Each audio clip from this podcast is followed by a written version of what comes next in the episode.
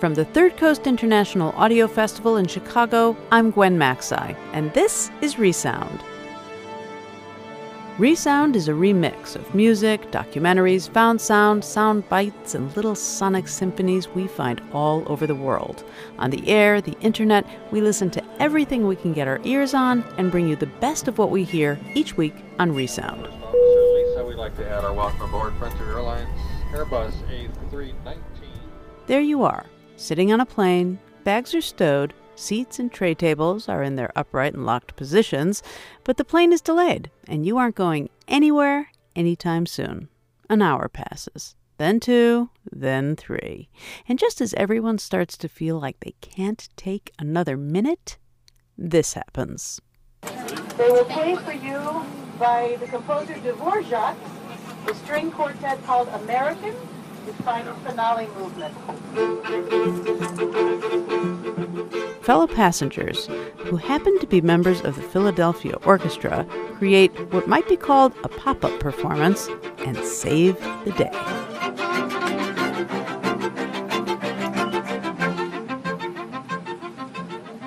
Symphonies are all around us. If we're open to them, they will play for us. Musician Joseph Bertolozzi hears music in physical structures, like the Eiffel Tower. So he plays them like a giant percussion set with drumsticks and mallets. Here he is playing the Mid Hudson Suspension Bridge in New York.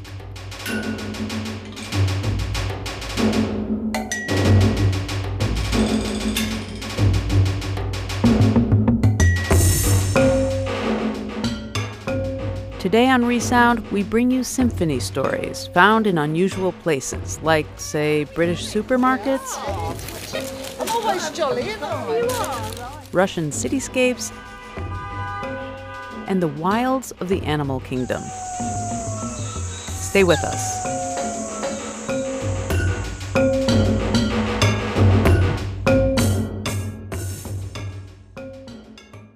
Folk singer turned nature recordist Bernie Krause spends his days listening to the natural environment. He has a library of 35,000 hours of nature recordings to show for it. And while doing all that listening, he came up with a theory that animals communicate with each other on their own frequencies or channels, and together these conversations, like staffs on a score, interact just like a symphony orchestra. And everything is in perfect harmony until we humans start making too much noise. He calls his theory biophony. One evening, I was sitting there listening to these sounds, and it occurred to me that these sounds were kind of symphonic. That all of the voices, all of the insect voices, and the mammal voices, and the frog voices, all of these critters had found channels to vocalize in without their voices being masked by other creatures. That's the biologist Bernie Krause. He's describing his theory of biophony. It's literally a combination of biology and symphony. But he wasn't always a scientist. Two decades before he began studying biology, Bernie Krause was a guitarist and folk singer. After I graduated college, I joined a group called the Weavers. Uh, we introduced a song called Guantanamera. After the Weavers broke up, Krause moved to California. It was the early 60s and the psychedelic scene was about to break open. Krause began experimenting with a new electronic keyboard, the Moog synthesizer. In 1967, he and a friend set up a tent at the Monterey Pop Festival, and they sold the Moog to big name bands. Like the Monkees and the Byrds, all animal sounds, uh, uh, the Beatles. We also sold to the Doors and Frank Zappa. But the Moog wasn't easy to use. Because most of these groups were so stoned all the time, they couldn't play the synthesizer. They couldn't figure out how to make it work. Strange days. The Moog became so popular, Krause ended up getting work outside the music scene. He started designing sound for Hollywood movies like Rosemary's Baby and Apocalypse Now. I love the smell of napalm in the morning. I did about a third of the music and the helicopter sounds. And also, I got fired eight times. But every time director Francis Ford Coppola fired him, he rehired him for twice the pay. Smells like victory. at least you know the risks when you're working with animals. Krause hadn't spent much time with animals up to this point, but then a friend of his suggested he make a concept album about ecology. I didn't know what ecology was at the time. I thought the wild was the zoo. I, what did I know? But he ended up making that album and called it In a Wild Sanctuary. It mixed rock music with sounds he recorded at the San Francisco Zoo and the Pacific Ocean. Being out there for the first time with earphones on, that was the moment that I decided I wanted to be outdoors instead of in, and I wanted to figure out a way in my life to do that however long I was going to live. So Krause got his PhD in biology and became a bioacoustician, someone who records the sounds of nature. He started by going to far off places like Antarctica, Borneo, and the Amazon. I heard this growl in my headphones. We had kind of sensed that something was following us down the trail anyway because we could smell the urine of the animal. We couldn't hear it or see it though. But boy, when I set up my mics, I sure heard it. I was frozen solid. It was just terrifying. But Krause's notion that nature operates on a symphonic spectrum has its critics. Some biologists are skeptical that animals choose to jump onto specific frequencies. And as to whether biophony has practical uses? Well, for one thing, it's being used as an analgesic in medicine uh, to calm patients down, lower their stress levels, wean them off pain medication. Bernie Krause sees his research as activism. When man made noises interfere with a segment of the spectrum and suddenly animals can't communicate, they die out. His own sound library reflects the disappearing ecosystem. Over 40% of that collection comes from habitats that are now virtually extinct. 40% of that library comes from eh, sounds you can't hear anymore. An example of this is Krause's recording of Lincoln Meadow at Yuba Pass, California. Here it is before the forest was logged. Listen to Krause's recording one year after logging.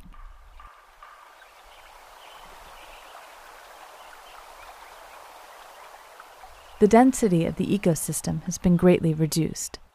Krause says the mating call of a warbler or the warning call of a cricket is like a soloist in a symphony orchestra.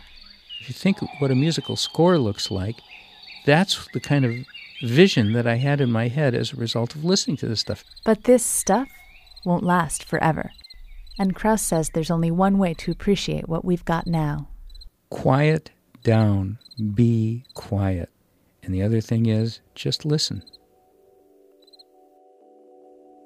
Biophony was produced by Jill DuBoff for Studio 360's Science and Creativity series and originally aired on WNYC in New York.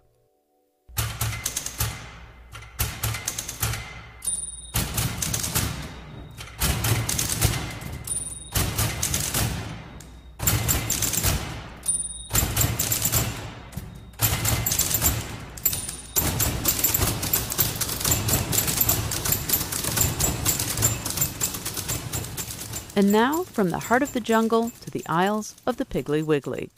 Composer and radio producer Nina Perry found beauty, musicality, and stories in a place that might surprise you the grocery store.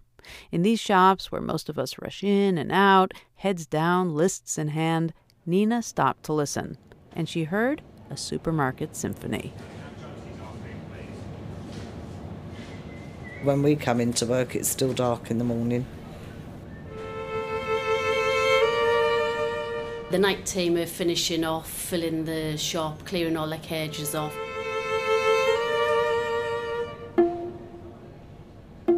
It's peaceful, and the shop is fairly quiet. So you can gather some of your own thoughts. And it's like you're just waiting.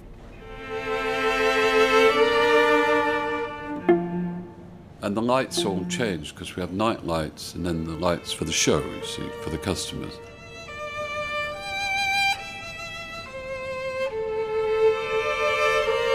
we get announced. Can you clear the aisles, please. It's getting towards seven o'clock. Then I do the newspapers, get them all set out and ready. There is a countdown. And when you hear these announcements, five to seven, five to seven, it's a bit like actors being called to dressing rooms. Five minutes, five minutes, And then I do chocolates and chewing gum. four minutes, three minutes.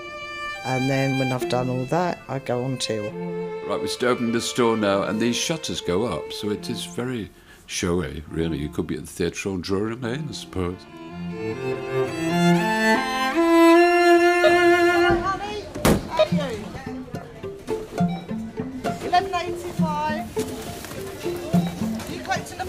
Jan? Yeah, please. Oh, my granddaughter would do a if I don't.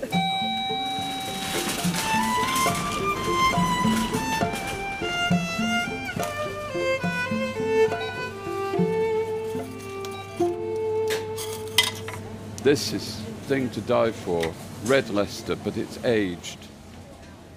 My name's Michael, and I'm 75. I serve on the cheese counter.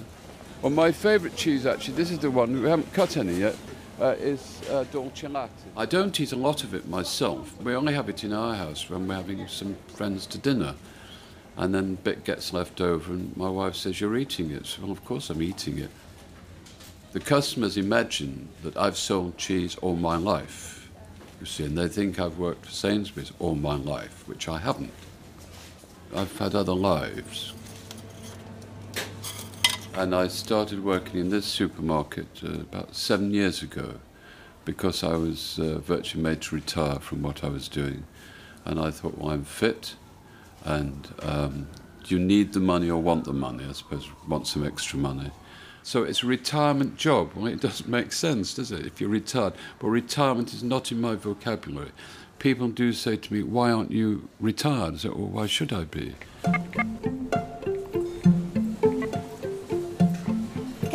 In my area. My name is Maria. I work in uh, Tesco's Kensington. I've worked here for the last 12 and a half years, and uh, I used to be a manager, but now I'm a, I work for stock control. I need to make sure that we don't have any gaps on the shelves. As you see, we've got uh, red labels, which literally telling our customer that um, we're temporarily out of stock. When you're a mum and you're just basically at home, most of your day you've only got your child to speak to. I needed more. I decided it was time for me to go out and start doing some work. I'd look forward to go out shopping because it would take me out of the house. It was a way of interact with people, actually communicate more with people. Yeah, I made a choice that that's what I wanted to do.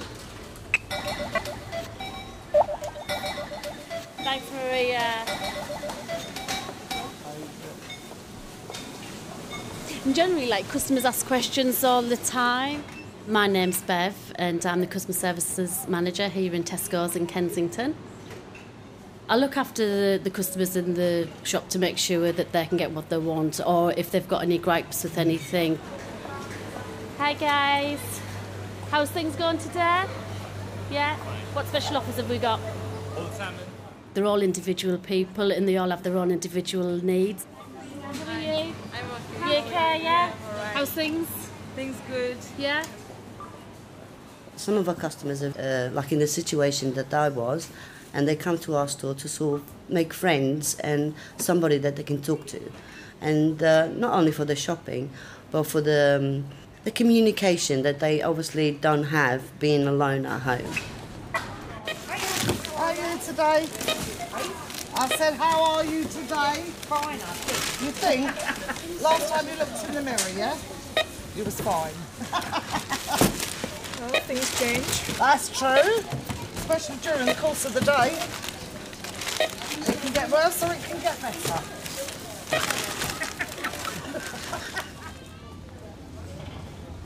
I was an actor when I was 16, and I came to London to study acting. Uh, but uh, my father suggested I get a job in an hotel because you'll need to eat. I fell in love with the job I'd been given in a hotel, which was a training manager.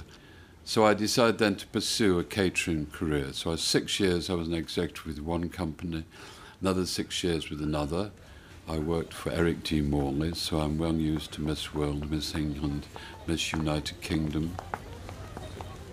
I remember one night in Manchester, uh, this driver came and picked me up and said, Where are we off to tonight? I said, I'm having to have dinner with Miss World. He said, Oh, that's wonderful. I said, Well, not really, because it's my night off and I'd rather be having dinner with my wife. And I thought, I don't want to be an executive anymore. We came back to London and I worked at the Ritz and at Duke's Hotel. And then um, six years at the Garrick Club, and that's where I was able to do after theatre suppers. So there we are. I see the excitement having dinner with Miss World. I see the excitement of meeting the Queen is exactly the same excitement I get. Am I so odd that I get working on the cheese cart?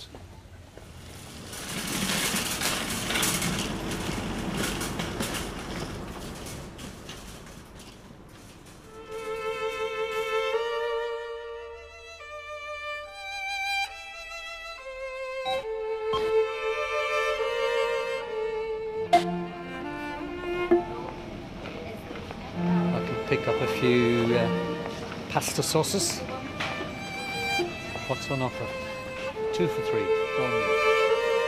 I find it quite therapeutic to go get my trolley and go round and pick my things. Eggs, this way.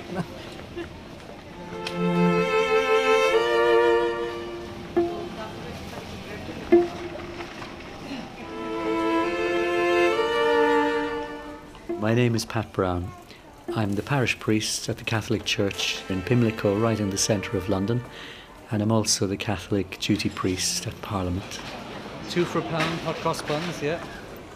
Just to have the leisure to speak to people as I meet them. It's always funny because they say, What are you doing here? And I say, Well, doing the same you are, I'm shopping. They've only seen me, many of them, in church, and they don't think you've got to eat or the fact you might have to shop. And of course, occasionally I have a nice bottle of wine. oh, they say, a party.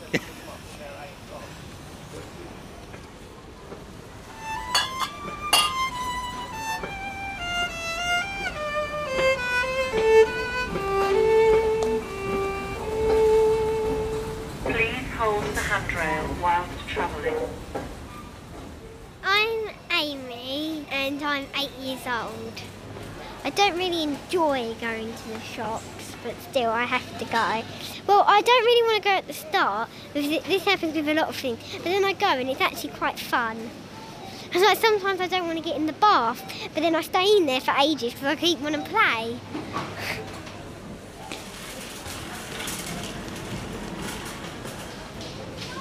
I'm trying to think like what Mum would buy, so I wouldn't want to really buy what Mum always buys because she buys things that sometimes I don't really like. If I didn't have a sh- shopping list, I'd probably think first um, dinners because I I do still like to have a dinner. Sometimes if I don't have a dinner, I might not be hungry for it, but it feels sometimes a bit odd. Sometimes I can go up to like um like different um people on the counter, and some can be like really nice. Some will be nice, but they can be sometimes a bit quiet, and they won't talk as much. Because there are some people at the um, counter that are a bit like me, like to talk a lot.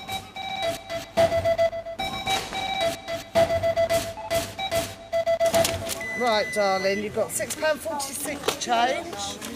Can I have it in one one Pound coin, coins? please? Right. One, two, three, four. When I was preaching a few years ago, I was trying to get across that our actions and even our moods and our way of approaching the day has an effect on other people. You know, like if you get on the bus and the bus driver is very bad tempered and he says, Hurry up, come on. That annoys you and you get on and you moan to the persons beside you and you go into work and you moan to them. It's like throwing a pebble into a pool and it goes out and out.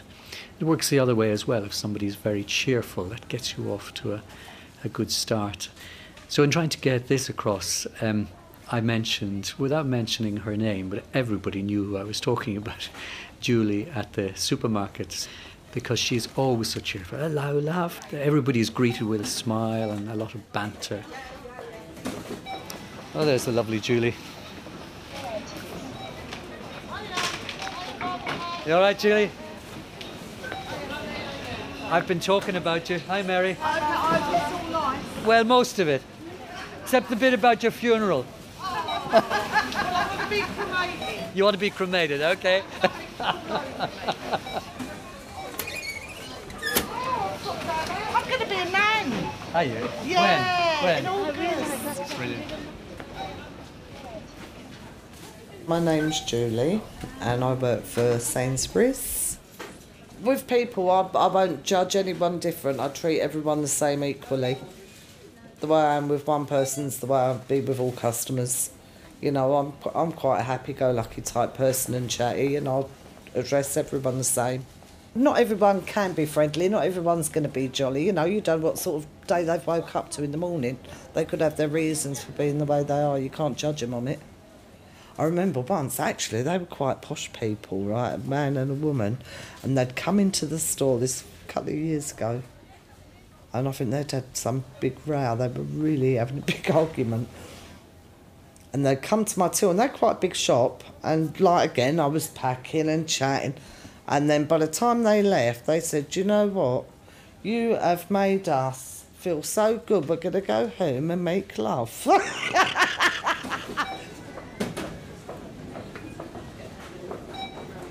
People say, how come you're always so happy? I don't know. I'm sure on this days I'm miserable. But I think that they'd be very rare. It's just the way I am. I like to have a laugh and a joke. Do you have an extra card? No, I don't have an extra card. I don't do cards. Not even playing cards. Oh, I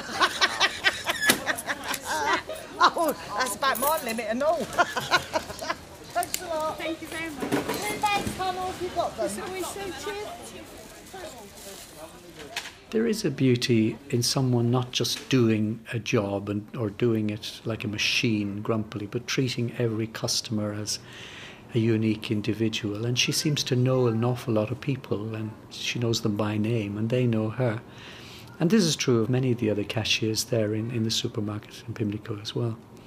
So that there is a beauty in that and it brings shopping to another level, if you like, a, a human encounter. This time there you can feel the store getting busier from where it was this morning, so quiet. You can start to hear like children about and the checkouts are a lot more busier, you know, so you can start to feel it starting to buzz a bit. Going around the shop now has actually made my tummy a bit rumbly. Ooh, that looks nice.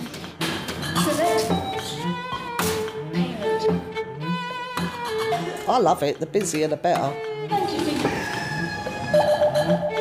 Give me the queues, give me the big trolleys. I'm in my glory. Boom, boom, boom. I'll get for it, no sweat. I probably mostly like the sherbet ones, but I don't really have them anymore because I try to cut down on my sweets. Boom, boom, boom. They invite you to come and have a look at them because they're all different colours and they say things that you probably sometimes think, ooh, that looks nice.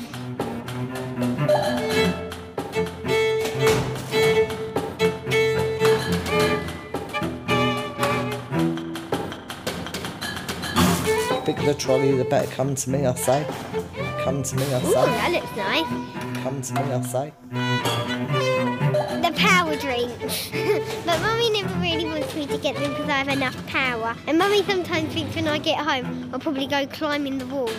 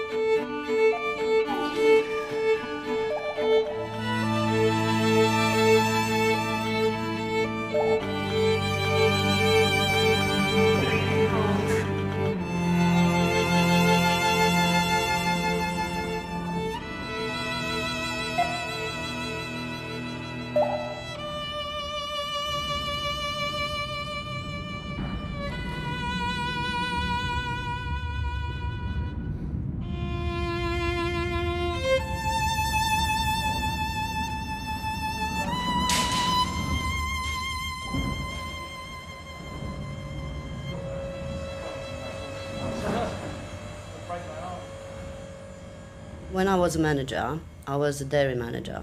We were having a refit in the store, and I was told that on that Sunday uh, to expect a gentleman. And he had 15 of my fridges uh, on wheels, basically. As soon as the customers were gone and the, the store was completely shut, um, I got a knock on the door and he was um, arriving with all them fridges. And that's the first time I met my future husband to be.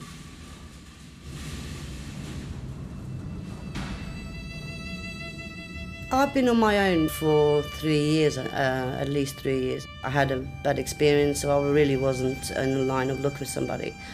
But I don't know what happened. It's just when he introduced himself to me and I shook his hand, I had this really like tingly feeling inside me, basically, and I saw cl- it clicked to me. It clicked.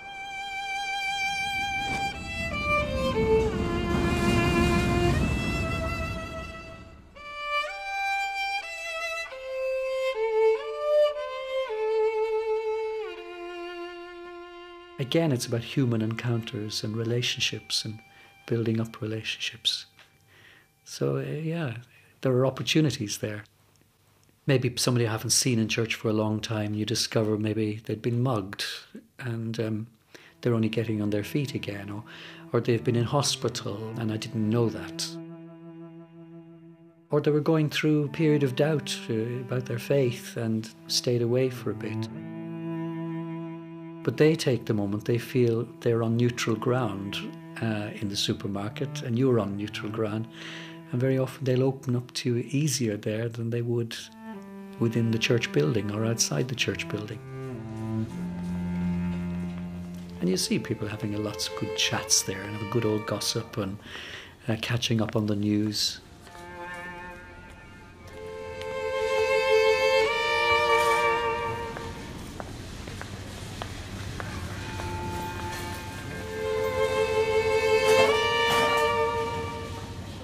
Lady, she moved house yesterday, but she's kind of forgotten how to get back to it.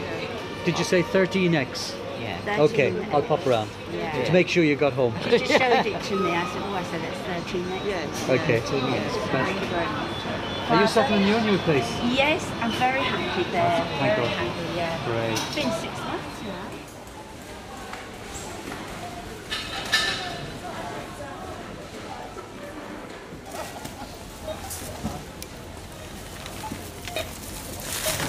I knew you was going to be a nan.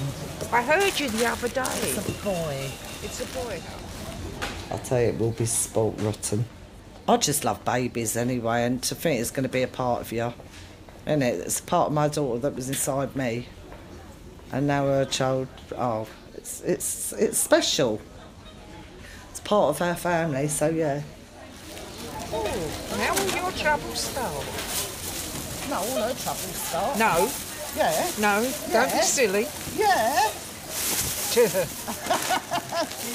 I always swore when I had children I would have more than one because people say, oh, you're so lucky not having brothers and sisters.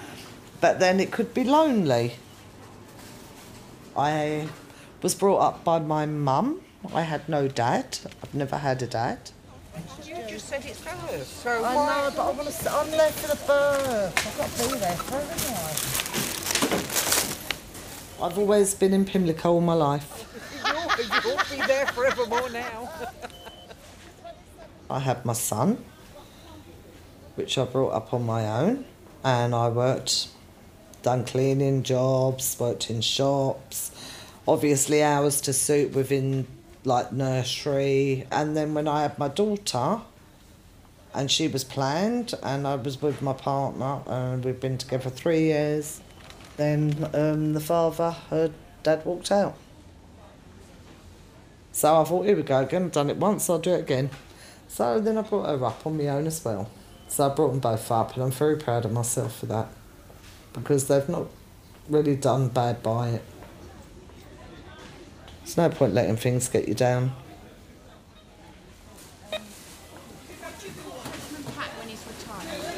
All right, I don't know. What do you call Postman Pat when it's retired? I don't I've no idea.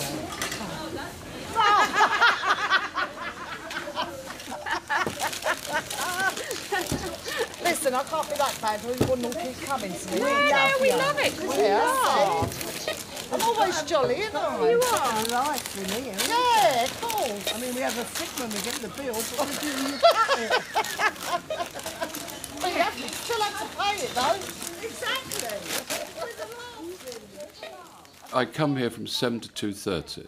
I'm either going to come here 7 to 2.30 and just serve cheese, and just serve cheese, and just serve cheese, or I'm going to spend 7 to 2.30 making friends, talking to people. And they do become friends. And I was doing this Saturday for my colleague Peter, and this young man came, he was about 24 uh, years of age. He said, So I haven't seen you before. Are you new? I said, No, I'm not new, but I don't work Saturdays. Oh, right. So he said, I want some dolce latte. I said, Oh, well, you must. That's my favourite. Oh, is it? So now we're in communication, you see. He said, But that piece is too big. But it doesn't matter. I unwrap it and I'll cut whatever you want. Whilst I'm unwrapping and cutting the cheese, I'm telling him stories. So I'm telling these stories, and then he, he, he said, Well, I have half that piece. And I weighed it, and he said, How old are you? It was a year ago, and I said, Well, I'm going to be 74 next week. And he said, I'll tell you what, I'll take the other half. So I weighed the other half, put it into a bag, and he went off, and 20 minutes later, he was back at the counter. I said, Oh, have you, have you forgotten something? And he said, No, but the, I've spoken with the manager, and he said, It's all right doing what I'm going to do. I said, What's that? He said, The other half is my present for you. Now, I get upset, and I'd, I'd never mind getting upset. Barbara Cook uh, sang a song written by her pianist, he's now dead. I never knew that men could cry. So I don't mind, I'm in with them who can cry. And um, I get upset because um, I'd never met this young man before. And out of the blue, he did this for me, and possibly two customers before that. Maybe they were rude to me, I don't know.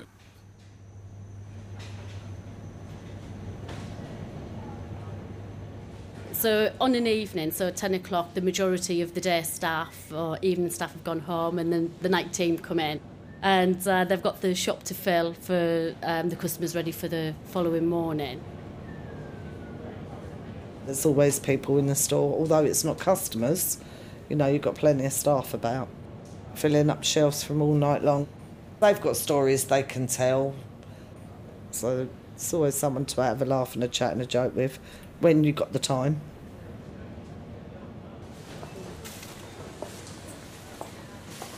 Hi, Mathan.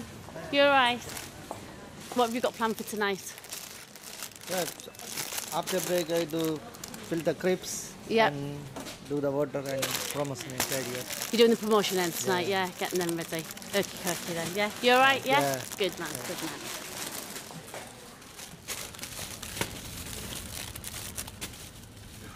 If you went to see a show, the orchestra plays the overture, and the curtain goes up, and, and then you get a little song, and then you get a bigger song, and then you get the chorus, kind of for the interval, and you go, wow, and then it all starts all over again. No, I do. I love my job because every day is different.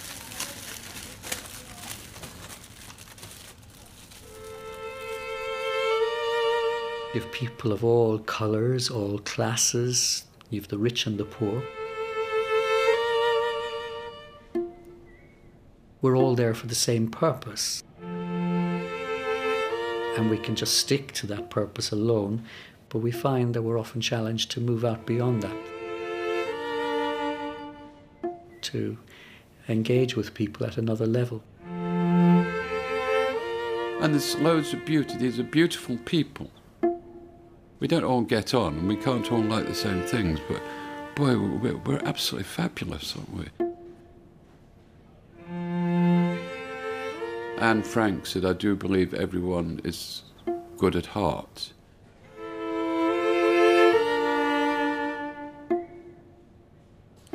Well, maybe some hearts you have to dig a bit deeper to find out.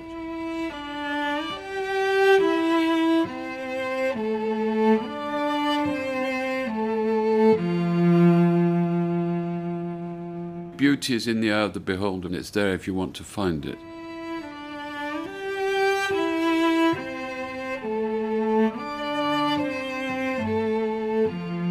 You know, I always think there's something round the corner. It's got to get better. Can't get any worse. It gets better.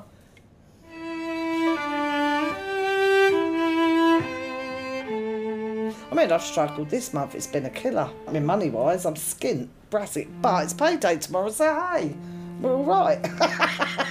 That's what I mean, you know, always something comes up.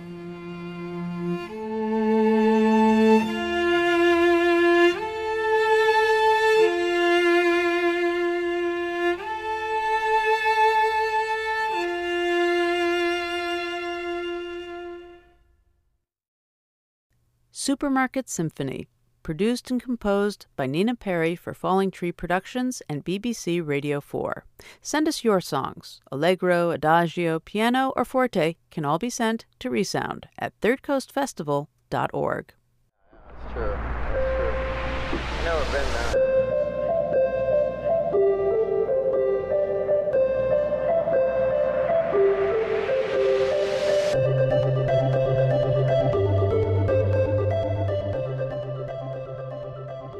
Picture this a Soviet musician standing on top of a building in Moscow in 1922, just five years after the October Revolution, the city at his feet.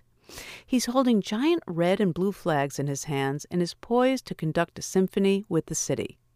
On this day, there's accidental music, cars going by, a parade passing through, and there's planned music, people waiting for their cue to sound Navy ship sirens, cannons, the foghorns of the entire Soviet flotilla in the Caspian Sea. The conductor on top of the building is an avant garde and largely unknown musician, which prompted producer Charles Maynes to find out more. So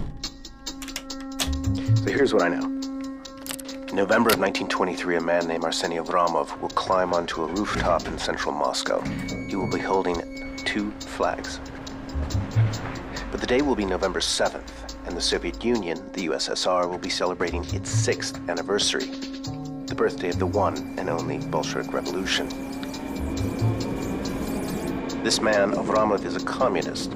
He's also a composer of music, and there on this roof near the Kremlin, he will link the two with what might sound like a strange idea. He'll conduct a symphony made up of an entire city.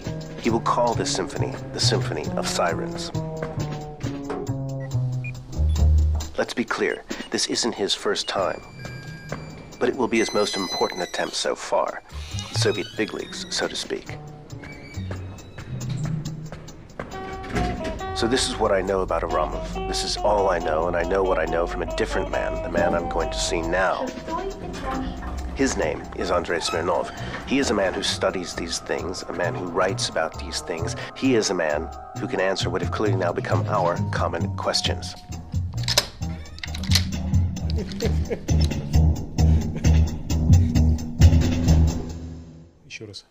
Or so I thought. Even Smirnov said it was impossible to classify Avramov. He told me Avramov was from a Cossack family and had worked for the circus. He was a fountain of ideas, a ladies' man. And if he couldn't be pinned down in his personal life, it was even more so with his work. In one sense, they call him a composer. Yes, he was a composer. He studied music for a few years. But I, like most people interested in Avramov, know very little about his music, because almost none of it survived. So you could say there was this split between his experiments. His ideas about the future of music, music that was never written down, and the music he made to survive, the music he made to make money. So to talk about what kind of music he wrote or would have written if that music would have survived, well, we just don't know. So, yes, he's a composer, but he's a composer based on myth.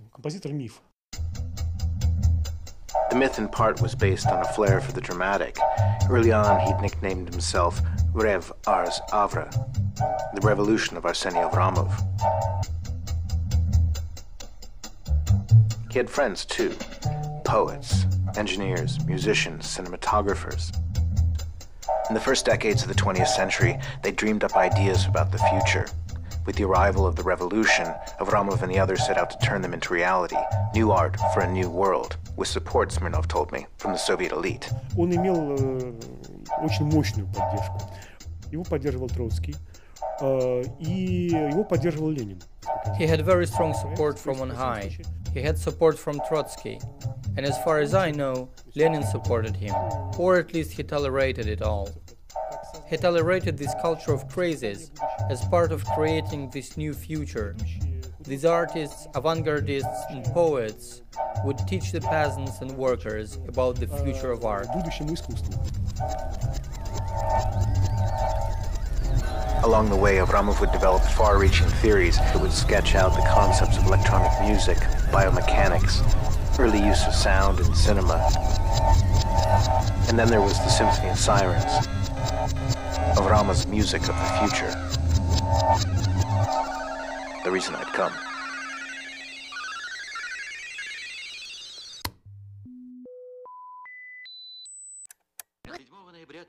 1923 года, в день празднования шестой годовщины пролетарской революции, Archival footage of parades from Red Square that day in November 1923 showed clear skies, a cold fall day.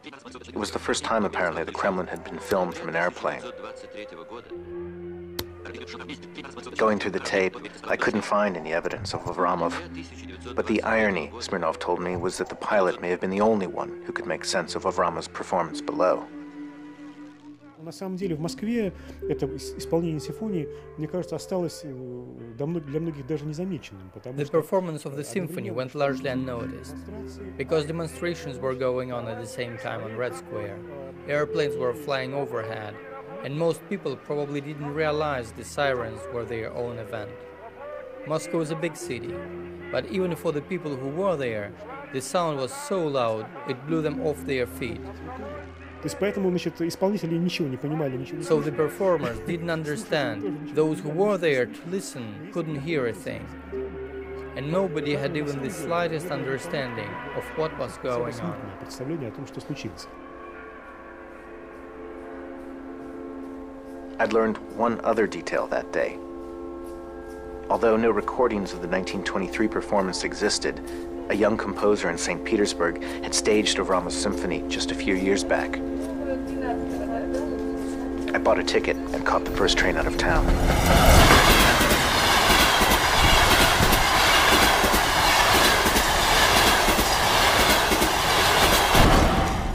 Это за пределами Петропавловки. Это, это не маленькое пространство, да, но это ничтожное пространство по сравнению с тем, какое пространство использовал Авраамов. Да? I tracked down Sergei Histmatov in the Peter Paul Fortress, where he'd played a recording of the sirens to an unsuspecting public. Hismatov told me that Avramov believed every city had its own symphony. For St. Petersburg, Sergei had constructed his version according to Avramov's own notes from the 1923 score. остался. Симфония гудков сохранилась в наказе. Мы можем читать наказ, мы можем, в принципе, себе уже представить, и даже примерно услышать в голове, если х- хорошо работает фантазия. With the Symphony of Sirens, a detailed description remains. So we can read it and hear what it might have sounded like in our heads. It tells us the order of everything when to turn on the sirens, when the cannons should fire, what should go after what. Все как бы очень, здесь описано все очень я- ясно и четко. да. It's all spelled out and written down clearly, and it's obvious why Avramov did it this way. So that the symphony could be played not only by musicians, but by any person who knew how to read. Hismatov spliced together sounds beginning with Avramov's so-called Magistral, a set of steam whistle sirens constructed to play the workers' hymn, the Internationale. Then he added revolutionary choirs, then planes, horns, whistles, machine guns, more horns, soldiers. You get the idea. Collectively, they formed a sort of industrial hymn to Soviet achievement, with the city united as audience, performer, and stage In Avramov's telling, the siren call to work, once so oppressive, had become something to celebrate in the workers' state. It was the music of the future, signaled by the cannon's roar. Время он сам там стоял на вышке и э, флагами командовал, когда пушки стреляли. During the performance of the sirens, Avramov was up on the rooftop with the flags, telling the cannons when to fire. Э, Раз, два, One, two, three siren horns were to sound off after the firing of the first cannon, each siren a little different in tone. And then this triumphant sonar was to ring out for another three minutes, accompanied by bells. Три минуты еще снова сонора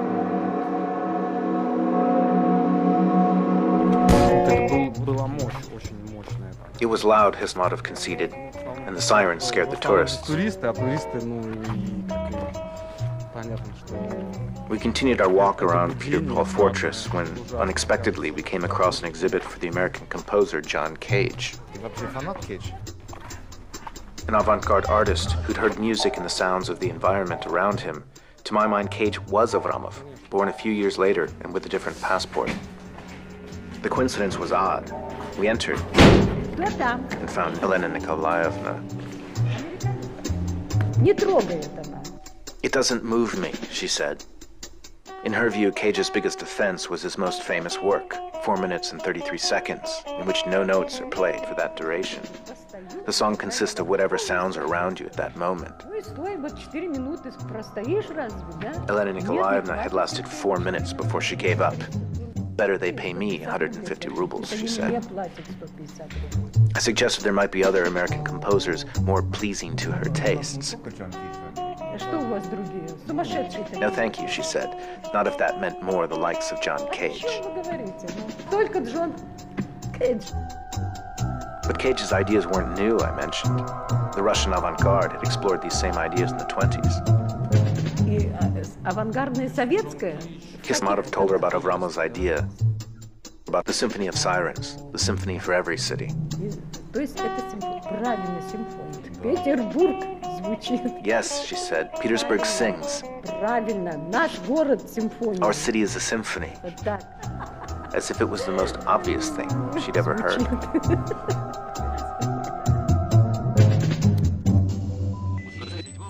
1923 года, в день празднования шестой годовщины пролетарской революции, впервые были произведены Back in Moscow, I found myself reviewing the archival tapes from Red Square again. I still couldn't find Avramov, but this time I was struck by something else. A simple idea, really. You can never go back to the beginning. The faces on Red Square that day were full of excitement for a new country. There were literally boys on bicycles. But soon they would grow up, go to war, and I couldn't help but think that many wouldn't return. For Avramov, November 1923 was the last time he would attempt his Symphony of Sirens. He didn't fall victim to the Soviet repressions and he didn't die fighting the Nazis. According to Andrei Smirnov, Avramov, and others from the avant garde, they were just forgotten. The country grew up, and the wild ambitions of the 1920s gave way to Soviet officialdom, stagnation, and ultimately cynicism. Проблема в том, что большая часть публики просто не знает даже вообще о не только о существовании, но о самой вообще возможности существования вот чего-то подобного. The problem isn't just that the majority of the public doesn't know about it. It's that they don't know that it even could exist. Russians were convinced long ago that the Soviet Union could not produce anything, that everything good was in the West and all we could do was make bad copies of everything. But it's not like that. And the history of the 20s and 30s really proves it.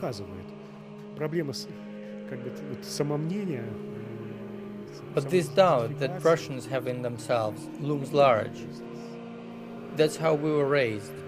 Hopefully, someday it will change. Я надеюсь, что это все-таки хоть когда-нибудь, но изменится.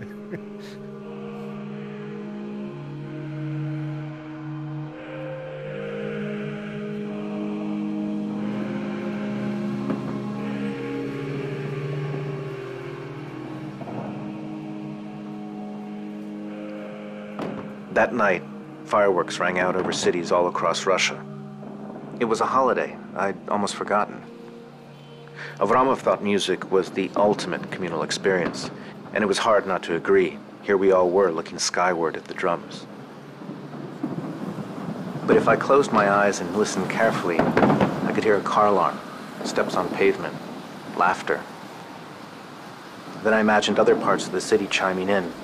Crowds gathered in protests, trains racing in the tunnels, Moscow's never ending traffic. Just the hum and din of an average day in the city. You didn't have to like Avramov's music of the future to know it was happening. And if I couldn't find the man, well, it was comforting to know the music had never left.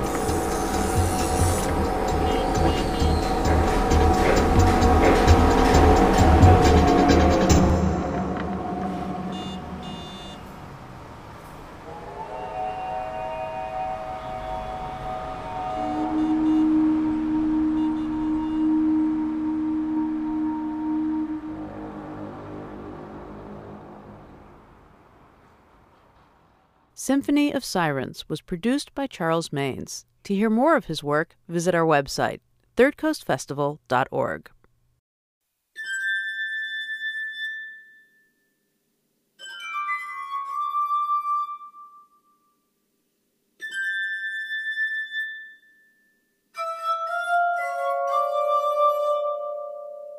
Every symphony has its own character, mood, and feel determined at least partly by the key it's written in. Canadian producer Paolo Pietropaolo has thought a lot about this and has gone as far as to ascribe a detailed list of personality traits to each key. Here's his loving, playful portrait of D minor, the Ice Queen.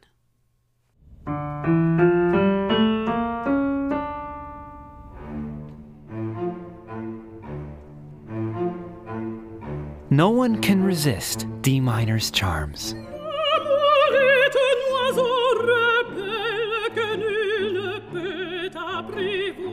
She's sexy.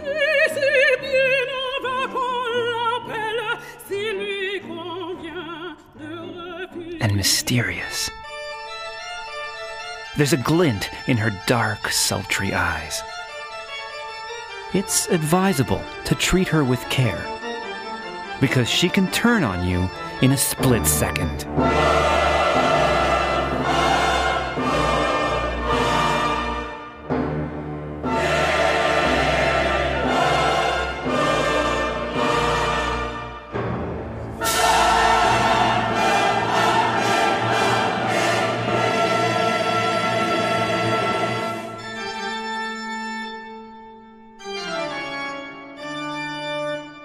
Nobody messes with D minor.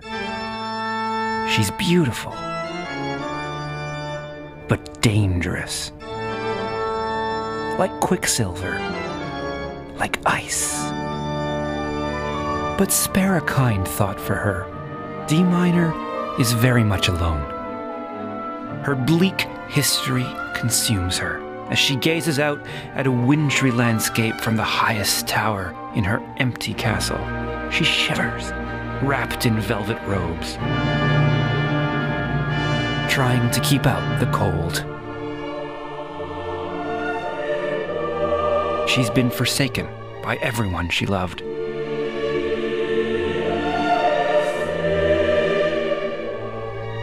Whatever hope or innocence she once possessed has withered away.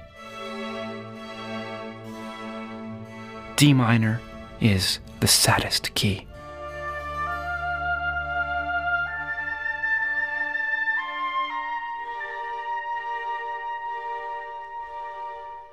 People weep instantly when they hear her story. For such a sweet maiden to have had her hopes and dreams so cruelly dashed by this pitiless world. Now her heart is desolate D minor is despondent, and she wants everyone to share in her misery. No one should be surprised at her vengeful streak. Hell hath no fury like D minor scorned.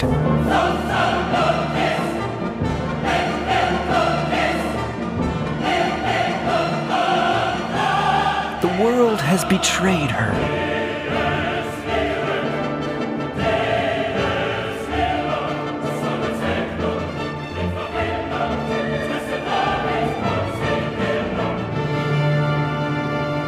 her wrath knows no limits. She will hunt you down, and she will show no mercy.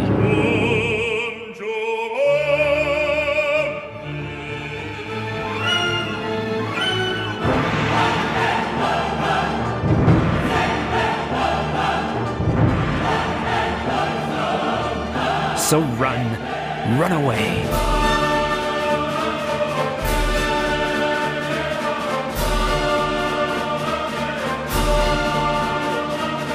D minor is coming for all of us.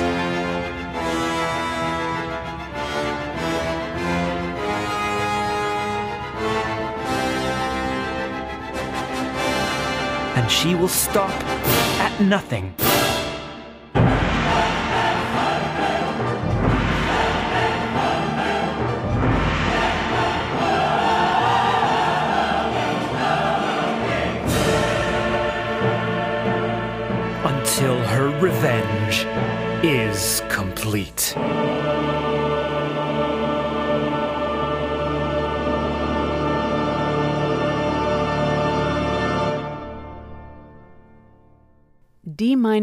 The Ice Queen, was produced by Paolo Pietropaolo with Denise Ball for the Signature Series on CBC Music.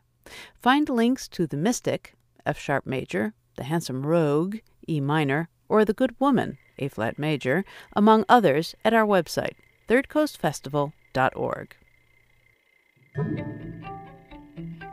Throughout the show, we've heard music composed from everyday objects, including typewriters from the Boston Typewriter Orchestra, a song composed from a single beep on a subway train by Ari Goldberg Safer, and of course the classic Fugue in D minor played on wine glasses. Do you know of a good unconventional symphony? Send it to us at resound at thirdcoastfestival.org. We'll go out on a song composed completely of bicycle parts from Chicago's own Schwintonation.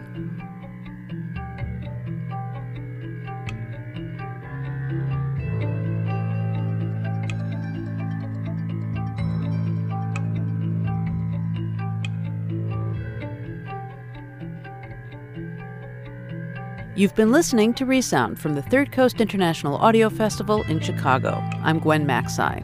Today's episode was produced by Katie Mingle and Dennis Funk. The program is curated by Johanna Zorn and Sarah Geis of the Third Coast Festival. You can hear today's program at thirdcoastfestival.org, where you can also hear nearly 1,500 outstanding documentaries from around the world, and subscribe to our podcast. Support for Resound comes from Emma, a web based email marketing and communication service helping businesses and nonprofits manage their email campaigns and online surveys in style. More at myemma.com. The Third Coast International Audio Festival is a nonprofit arts organization made possible with lead funding from the Richard H. Driehaus Foundation and the John D. and Catherine T. MacArthur Foundation. Additional support is provided by the Agudino Foundation, the Menaki Foundation, and the National Endowment for the Arts. The Third Coast Festival is supported in part by a grant from the Illinois Arts Council, a state agency. Special thanks to our many individual contributors from Chicago and around the world. The Third Coast Festival was founded in 2000 by WBEZ Chicago. If you want to contact us, we would love to hear from you. Email us at resound at thirdcoastfestival.org. You can also connect with us through Facebook and Twitter. Resound returns next week with more radio that you can't hear anywhere else unless you live everywhere else.